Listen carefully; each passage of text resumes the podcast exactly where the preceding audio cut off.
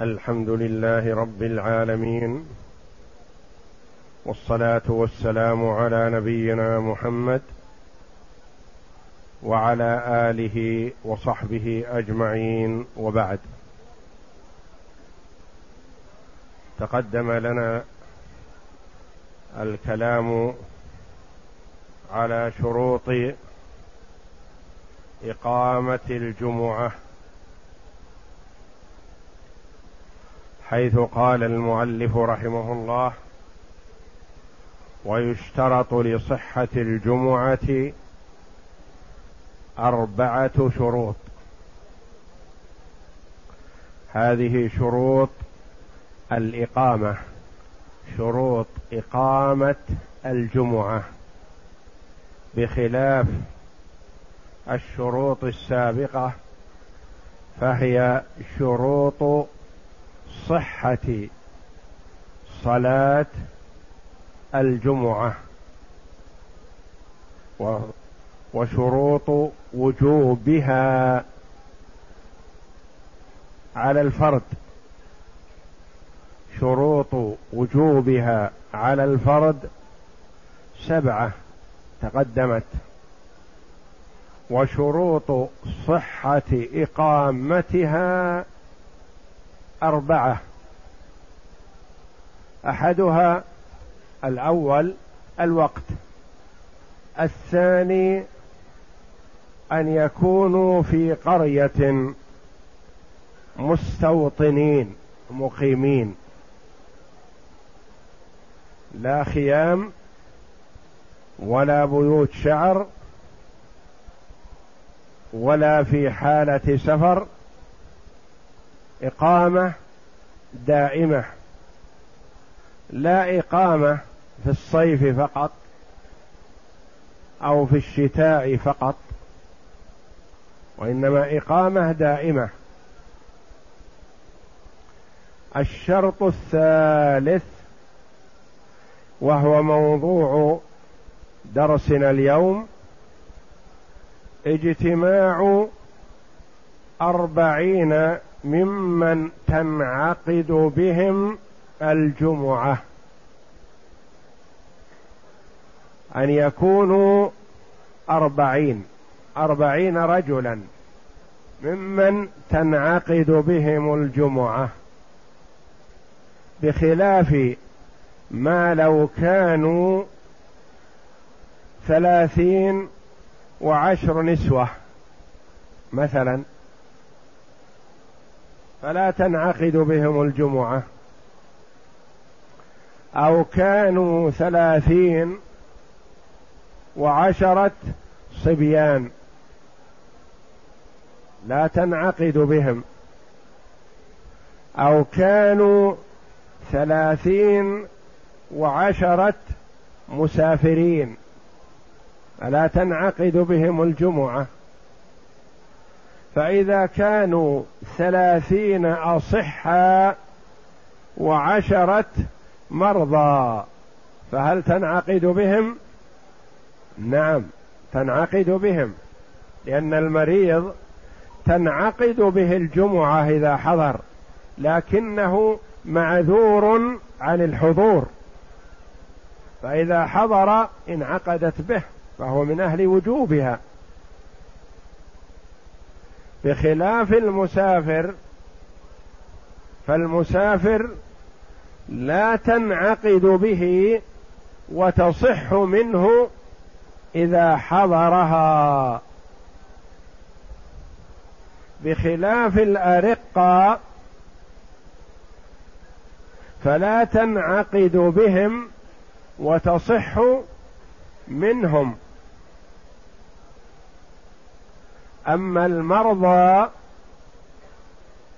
فتنعقد بهم وتصح منهم. فيشترط أن يكونوا أربعين. فإذا حضروا مثلا لصلاة الجمعة وتفقدوا أنفسهم فرأوا أنهم خمسه خمسة وثلاثون فقط. فقالوا هل يصح أن نكمل العدد برقيق فلان ورقيق فلان وابن فلان الصغير نحضرهم لنكمل العدد بهم؟ لا. برقيق فلان ورقيق فلان وابن فلان الصغير لا نكمل بهم العدد. قالوا فلان وفلان وفلان مرضى. فنفزع لهم ونساعدهم في الحضور ليكملوا بنا العدد. فهل يصح؟ نعم يصح لأنهم من أهل وجوبها لكن عذروا عن السعي لمرضهم. والعدد قيل أربعون وقيل ثلاثة. وقيل أربعة وقيل اثنا عشر وقيل خمسون وقيل تنعقد باثنين. أربعون. قول الإمام مالك والشافعي وأحمد. رواية عن الإمام أحمد خمسون. قال بعض العلماء ثلاثة لأنها الجماعة تنعقد والجمع ثلاثة فتنعقد بهم. قال الإمام أبو حنيفة رحم الله الجميع أربعة لأن أقل الجمع ثلاثة فنزيد واحد فيكون ثلاثة أربعة. وقيل تنعقد باثنين. وقيل تنعقد باثني عشر. بعضها اجتهاد من العلماء رحمهم الله وقياس انعقادها باثنين وبثلاثة وبأربعة كل هذا قياس واجتهاد من العلماء لا دليل عليه. وسنسمع الأدلة في الأربعين والخمسين والاثني عشر. الشرط الثالث اجتماع أربعين ممن تنعقد بهم الجمعة وعنه تنعقد بثلاثة لأنه أقل الجمع. لأنهم جمع تنعقد بهم الجماعة هذا تعليل فقط. وعنه بخمسين. عن الإمام أحمد. والمذهب الأول وهو أربعون. وهو قول مالك والشافعي. لأن جابرا قال مضت السنة. أن في كل أربعين فما فوقها جمعة. إذا قال الصحابي رضي الله عنه مضت السنة. سنة من؟ سنة الرسول صلى الله عليه وسلم. فينصرف إلى سنة النبي صلى الله عليه وسلم. فإن انفضوا فلم يبق معه إلا أقل من أربعين لم يتمها جمعة لأنهم نقصوا عن العدد. لأنه شرط فاعتبر في جميع الصلاة كالطهارة. وهل يستأنف ظهرا أو يبني على صلاته؟ على وجهين. قيل إن انفضوا بعد تكبيرة الإحرام يبني على صلاته. وقيل يستأنف يخرج من هذه ويستأنف ظهرا. أو يبني على صلاته على وجهين بناء على المسبوق. المسبوق بركعة يأتي بركعة أخرى ويتم جمعة تتم له الجمعة إذا أدرك ركعة. وقياس المذهب أنهم إن انفضوا بعد صلاة ركعة أتمها جمعة. يعني إذا صلى بأربعين ركعة. ثم عرض لبعضهم عارض فانفض منهم خمسة أو أربعة أو ثلاثة نقص العدد.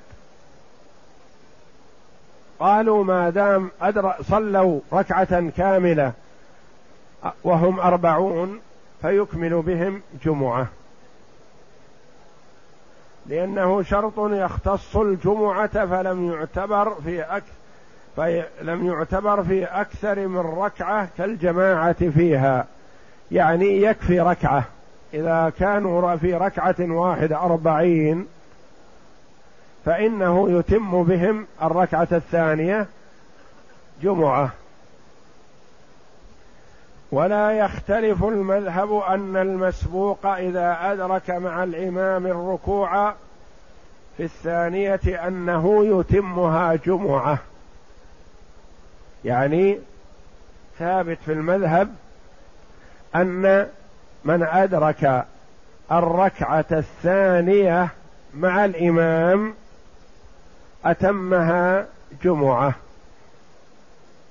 فإن أدرك أقل من ذلك لم يتمها جمعة لأنه ما أدرك ركعة كاملة ففاتته الجمعة. لما روى أبو هريرة رضي الله عنه عن النبي صلى الله عليه وسلم قال من أدرك ركعة من الصلاة مع الإمام فقد أدرك الصلاة متفق عليه وفي لفظ فليضف إليها أخرى يعني أنه أدرك الجمعة. فأما من أدرك أقل من ذلك فقال الخرقي يبني على ظهر. يعني يكملها ظهر ولا يستأنف من جديد. يعني إذا لم يدرك ركعة كاملة كأن يكون جاء المسبوق بعد الرفع من الركوع في الركعة الثانية. هل بقي ركعة كاملة؟ لا. يدخل مع الإمام. ثم إذا دخل مع الإمام هل يأتي بركعتين فقط؟ لا. هل يبني على ما سبق يعني في تكبيرة الإحرام والسجود الذي حصل معه ويكمل أربع ركعات أم يخرج من صلاته ويبدأ صلاة الظهر من أولها؟ قال الخرقي يبني على ما مضى. يعني ما يحتاج أن يفتتح الصلاة من جديد. قال الخرقي يبني على ظهر إذا كان قد دخل بنية الظهر. يعني وإذا كان لم يدخل بنية الظهر دخل بنية الجمعة. ثم سلم الإمام. ما بقي معه شيء. حينئذ يقول لا يستأنف. وظاهر هذا أنه إن نوى جمعة لزمه الاستئناف. على ظاهر كلام الخرقي رحمه الله يقول إذا دخل بنية الجمعة ثم سلم الإمام نقول خلاص الجمعة انتهت وما أدركت منها شيئا. فلازم أن تبدأ صلاة الظهر من أولها. وإن كنت دخلت مع الإمام تعرف أنه في التشهد يبي يسلم. ودخلت لتدرك ثواب التشهد ثم تأتي بصلاة الظهر كاملة فصلاتك صحيحة لأنك دخلت بنية الظهر. قال لأنهما صلاتان لا تتأدى إحداهما بنية الأخرى. إذا دخل بنية الظهر أتمها ظهر. إذا دخل بنية الجمعة فلا يتمها ظهر لأن الظهر والجمعة تختلفان. على رأي الخرقي رحمه الله.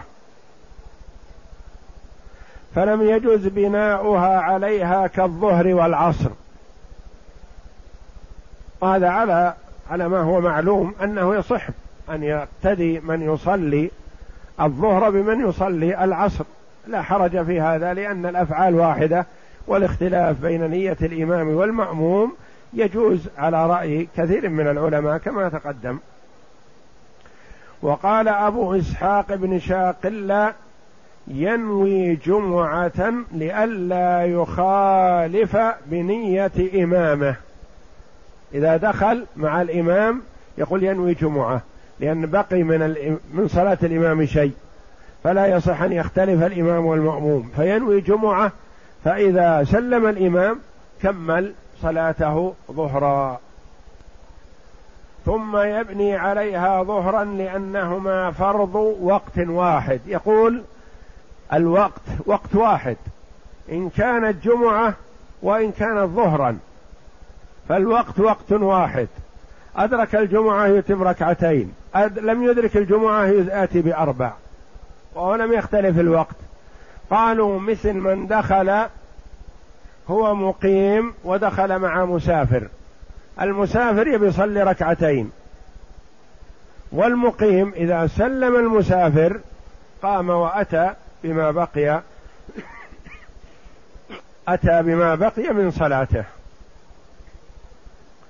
لأنهما فرض وقت واحد ردت إحداهما من أربع إلى ركعتين فجاز أن يبني عليها الأربع كالتامة مع المقصورة كالمقيم مع المسافر. الصلاة صلاة الظهر وأنا مقيم والإمام مسافر دخلت معه. كلنا في صلاة الظهر لكن هو ينوي القصر وأنا أنوي الإتمام. فإذا سلم الإمام قمت وأديت. كذلك صلاة الجمعة كلنا نصلي فرض الوقت. فالإمام ينوي الجمعة. أنا دخلت معه بنية فرض الوقت ولكوني مسبوق فأنا أتم أربعة. فصل. ومن أحرم مع الإمام ثم زحم عن السجود. فأمكنه السجود على ظهر إنسان أو قدمه. لزمه. مثل أيامنا هذا الزحام وكثرة المصلين والحمد لله. إذا زحم الإنسان وما وجد مكانا يضع فيه جبهته وأنفه فيسجد على ظهر أخيه الذي أمامه ولا حرج. لأن الله جل وعلا قال فاتقوا الله ما استطعتم. وروي عن عمر بن الخطاب رضي الله عنه أنه قال إذا اشتد الزحام فليسجد على ظهر أخيه أو قدمه. رواه الطيالسي ولأنه يأتي بما يمكنه حال العجز فوجب وصح كالمريض يؤمي إيماء. لأن المريض الأصل الواجب عليه السجود. ما استطاع أن يسجد يؤمي. فإن لم يمكنه ذلك ما أمكنه أن يصل ولا إلى ظهر أخيه ولا إلى قدمه. ما وجد مكانا إطلاقا. ماذا يعمل؟ انتظر زوال الزحام ثم يسجد ويتبع الإمام. ينتظر حتى يرتفع من أمامه ثم يسجد ويلحق الإمام. لأن النبي صلى الله عليه وسلم أمر أصحابه بذلك في صلاة عسفان للعذر. صلى النبي صلى الله عليه وسلم بأصحابه بعسفان. صلاة خوف. فلم يمكن من خلف أو في الصف الثاني أن يسجدوا مع الإمام فأمرهم أن يسجدوا بعد في صلاة الخوف كما تقدم لنا. والعذر ها هنا قائم. هناك تأخروا عن الإمام في السجود لوجود العذر. والعذر هنا موجود ما وجد مكانا يسجد فيه. الصفوف متلاصقة. وكذا إن تعذر عليه السجود لعذر من مرض أو نوم أو سهو. ساهي مثلا. بعد القيام من الركوع سهى. فسجد الإمام وفاتته السجدة الأولى. ماذا يعمل؟ يسجد السجدة الأولى ثم يلحق الإمام ويسجد معه السجدة الثانية إن أمكنه ذلك. فإن خاف فوات الركوع في الركعة الثانية. خاف فوات الركوع في الركعة الثانية لزمه متابعة الإمام. كأنه يحاول أن يجد مكان فما استطاع أن يجد إلا في حال يفوت عليه الركوع في الركعة الثانية. نقول لا تفوت الركعتين معا اترك هذه. ألغها واتبع الإمام واركع معه الركوع الثاني. الركوع الثاني يكون لك بمثابة الركعة الأولى. وإذا سلم الإمام فقم وأتي بدل الركعة التي فاتت عليك. فإن خاف فوات الركوع مع إمامه لزمه متابعته وترك السجود. لقول النبي صلى الله عليه وسلم فإذا ركع فاركعوا. لا تفوت الصلاة كلها مع عندك على مع الإمام. إذا خشيت من فوات الركوع الركوع مهم لأنه الذي تدرك به الركعة. فاترك السجدتين والحق الإمام. قم معه واركع معه. ولأنه مأموم خاف فوات الركعة فلزمه متابعة إمامه كالمسبوق. فيركع مع إمامه وتبطل الأولى التي فات عليه فيها السجود سجدة واحدة أو سجدتين. وتصير الثانية أولى يعني الركعة الثانية تصير له بمثابة الركعة الأولى. فإن سجد وترك متابعة إمامه بطلت صلاته. لأنه تخلف عن الإمام في أكثر الصلاة. إن علم تحريم ذلك إن كان فقيه فتبطل صلاته. وإن كان غير فقيه عذرناه. لأنه كثيرا ما نعذر بالجهل. إن علم تحريم ذلك لأنه ترك الواجب عمدا وهو متابعة الإمام في الركوع. فإن لم يعلم تحريمه لم تبطل صلاته ولم يعتد بسجوده. سجود هذا الذي سجده بعد قيام الإمام وركوع الإمام يعتبر عبث لا قيمة له لأنه غير متابع اللي فيه للإمام. ولم يعتد بسجوده لأنه أتى به في موضع الركوع جهلا. الإمام يركع الآن وأنت تسجد؟ غير متابع للإمام. سجودك هذا لا قيمة له. وفاتك الركوع. فإن أدرك لأنه أتى به في موضع الركوع جهلا فهو كالساهي. وقال أبو الخطاب يعتد بسجوده ويتم ركعته الأولى. يعني يتم الركعة الأولى وتفوت عليه الركعة الثانية. فإن أدرك الركوع أيضا في الركعة الثانية صحت له ركعتان. وإن فاته الركوع فاتته الركعة الثانية وحدها فيقضيها بعد سلام إمامه وتصح جمعة. قال ويسجد للسهو.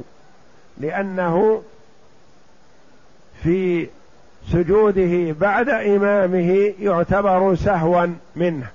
يجبره سجود السهو. ففهمنا من هذا أنه في كلا الحالين يجد من العلماء من يصحح صلاته ولله الحمد. وقال القاضي هو كمن لم يسجد يعني في السجود الذي لم يتابع فيه الإمام كأنه لم يسجد. فإن أدرك الركوع يعني في الركعة الثانية صحت له الثانية وحدها. وإن فاته الركوع وأدرك معه السجدتين سجدهما للركعة الأولى. كلام القاضي رحمه الله فهمناه؟ أدرك الركوع في الركعة الأولى مع الإمام. وفاته السجود. وفي الركعة الثانية فاته الركوع وأدرك السجود. فالقاضي يرقع له. يقول إدراكه في الركعة الأولى الركوع نعتد به. وفوات السجود عليه في الركعة الأولى ذهب عليه. ثم فات عليه الركوع في الركعة الثانية وأدرك السجود. فنجعل إدراكه السجود في الركعة الثانية للركوع في الركعة الأولى. فنلفق له ركعة كاملة سجدتين من الركعة الثانية وركوعا من الركعة الأولى ونتمم له ركعة كاملة ثم يأتي بركعة بعد سلام الإمام. فإن أدرك الركوع صحت له الثانية وحدها وإن فاته الركوع وأدرك معه السجدتين سجدهما للركعة الأولى وصحت له ركعة ويقضي ركعة وتمت جمعته لإدراكه ركعة فإن فاتته السجدتان أو إحداهما قضى ذلك بعد سلام إمامه فتصح له ركعة. وكذا لو ترك سجدتي الأولى خوفا من فوات ركوع الثانية فركع معه. فزحم عن سجدة الثانية فأمكنه السجود في التشهد سجد. قال إن سجوده في الركعة الثانية وقته موسع. لأن الإمام كأنه جالس في انتظاره في السجود في التشهد. فإذا كانت المزاحمة على سجدتي الركعة الثانية فيدركها إذا قام الإمام للتشهد. وكلام العلماء رحمهم الله في الجمعة والزحام يدل على أن المرء يعذر في حال الزحام ما لا يعذر في غيره ويعذر في حال الجهل ما لا يعذر في غيره ويعذر في حال كثرة المصلين واختلافهم ما لا يعذر في غيره حتى إنهم عذروا المأموم لو تقدم على الإمام مع الزحام الشديد في قول لبعض العلماء رحمهم الله. فيؤخذ من هذا أنه يلتمس العذر في حالة وجود الأعذار فتصحح الصلاة قدر الإمكان ولا يسارع المرء لإبطال صلاة المصلي إذا كانت أفعاله مخالفة لإمامه لعذر. أما كان إذا كان بدون عذر فتبطل صلاته لأنه متلاعب. ومثلها لو كان مسبوقا بالأولى وزحم عن سجود الثانية. يعني لو كان مسبوق في الركعة الأولى فاتت عليه. وفي الركعة الثانية أدركها مع الإمام. لكن عند السجود زحم. ما وجد مكان يسجد فيه. والإمام ساجد. متى يسجد إذا كان الإمام في التشهد؟ وهل يكون مدركا للجمعة في كل موضع لم يتم له ركعة إلا بعد سلام إمامه على روايتين؟ يعني إذا ما تمت له ركعة كاملة أدرك الركعة ثم فات عليه السجود هل يكون مدركا للجمعة على روايتين؟ إحداهما تقول يكون مدركا لها لأنه قد يحرم بالصلاة مع الإمام أشبه ما لو ركع وسجد معه. له لأنه لم يدرك مع إمامه ركعة كاملة. أدرك الركوع وفاته السجود. قالوا يستأنف ظهرا أو يتمها ظهرا على الوجهين السابقين. وعلى هذه الرواية هل يستأنف أو يتمها ظهرا على وجهين؟ قولان للعلماء رحمهم الله. الذي فاته لم يدرك ركعة كاملة. هل يستأنف الظهر من أولها أو يبني على ما سبق من تكبيرة الإحرام وغيرها ويأتي بأربع ركعات على وجهين؟ فصل وإن أحرم مع الإمام فزحم وأخرج من الصف فصلى فذا لم تصح صلاته لأنه أصبح فذ. وإن صلى ركعة وأخرج من الثانية فأتمها وحده ففيه روايتان. كبر تكبيرة الإحرام مع الإمام. ثم زحم. من شدة الزحام أخرج من الصف.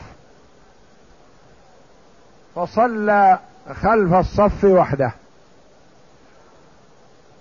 فلا صلاة له. لقوله صلى الله عليه وسلم لا صلاة لفذ خلف الصف. ولم يدرك ركعة مع الإمام حتى نقول له يكملها جمعة. ما أدرك شيء. بعد في الركعة الأولى قبل أن يركع الإمام أخرج من الصف. ضغط عليه فخرج. فلا بد أن يستأنف ظهرا ولا تصح صلاته فذا. وإن صلى ركعة وأخرج في الثانية فأتمها وحده. ففيه روايتان. إذا أخرج بعد أن صلى مع الإمام ركعة. صلى مع الإمام ركعة أدرك ركعة كاملة مع الإمام. ثم أخرج في الركعة الثانية. ثم نوى الانفصال عن الإمام. لئلا يكون فل تبطل صلاته. قال أنفصل عن الإمام أكمل صلاتي وحدي. فأتمها هل يتمها جمعة أو ظهرا إحداهما يتمها جمعة لأنه أدرك مع الإمام ركعة. ومن أدرك مع الإمام ركعة يضيف له أخرى وتصح جمعته كما تقدم. فأشبه المسبوق. والثانية يعيد لأنه فذ في الركعة في ركعة كاملة. الرواية الثانية تقول إذا صلى مع الإمام ركعة ثم زحم وخرج. فنوى الانفصال. قالوا لا تصح صلاته. لما يرحمكم الله؟ اعتبروه مسبوق. قالوا لا نعتبره فذ. ولا صلاة لفذ خلف الصف. وهو صلى فذ ركعة كاملة. فلا نعتبرها له. ولكن نحن مع الأولين نقول ما دام أخرج من الصف ضرورة وقد أدرك والحمد لله ركعة مع الإمام ونوى الانفصال لم يبقى فذ نوى الانفصال انفصل معذور كالذي صلى مع معاذ رضي الله عنه وانفصل خلف الصف وأكمل صلاته وذهب لينام. فصحت صلاته وهذا مثله. أدرك ركعة كاملة مع الإمام من الجمعة ثم نوى الانفصال لضرورة. فصل. فإن أدرك مع الإمام ركعة فقام ليقضي. فذكر أنه لم يسجد إلا سجدة واحدة. أو شك في إحدى السجدتين. لزمه أن يرجع إن لم يكن شرع في قراءة الثانية. فيأتي بما ترك ثم يقضي ركعة أخرى ويتمها جمعة نص عليه.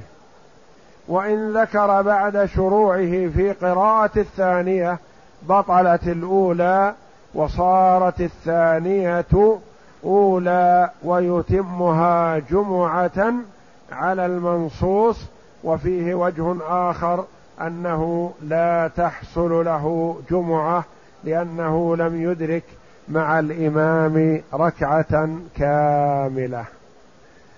إذا كان جاء المأموم مسبوق وقد صلى الإمام ركعة من ركعات الجمعة وأدرك معه ركعة وكان قد زحم عن سجدة أو عن السجدتين. فلما سلم الإمام ما أتى بالسجدة قبل أن يقوم. قام. فلما قام ذكر أنه بقي عليه من الركعة الأولى التي أدركها مع الإمام سجدة أو سجدتين. فما الحكم؟ نقول له أرجع. إن لم تكن شرعت في قراءة الركعة الثانية. ارجع واسجد ما بقي عليك سجدة أو سجدتين ثم قم للركعة الثانية وات بها وسلم. شرع في قراءة الركعة الثانية ما يجوز له أن يرجع. مثل من نسي التشهد الأول وقام وشرع في القراءة يحرم عليه الرجوع. شرع في قراءة الركعة الثانية فلا يرجع. ما الحكم؟ بقي عليه من الركعة الأولى سجدة أو سجدتين. وفاته ركعة. نقول تبطل الركعة الأولى التي أدركها مع الإمام لكن يحتسب له الحكم وإلا الفعل لا يحتسب. نقول له بطلت الركعة التي أدركت مع الإمام. يقول ماذا بقي علي؟ نقول تأتي بركعة. أنت فاتك ركعة؟ وركعة بطلت عليك فتأتي بركعتين وتسلم. وصلاتك صحيحة. قال آخرون لا. هذا لا تصح صلاته. لما يرحمكم الله؟ قالوا لأن الركعة التي أدركها مع الإمام فات عليه فيها السجود. فمعناه أنه ما أدرك مع الإمام ركعة كاملة فنلزمه بأن يأتي بأربع. الآخرون رفقوا بحاله وقالوا حكمنا بإدراكه ركعة مع الإمام. وهو لم يدرك ركعة كاملة لأنه فات عليه السجود. لكن نعتبره كمن أدرك ركعة كاملة وعليه أن يأتي بركعتين ركعة عن التي ترك فيها السجود وركعة عن الذي لم يدركها مع الإمام وتصح صلاته.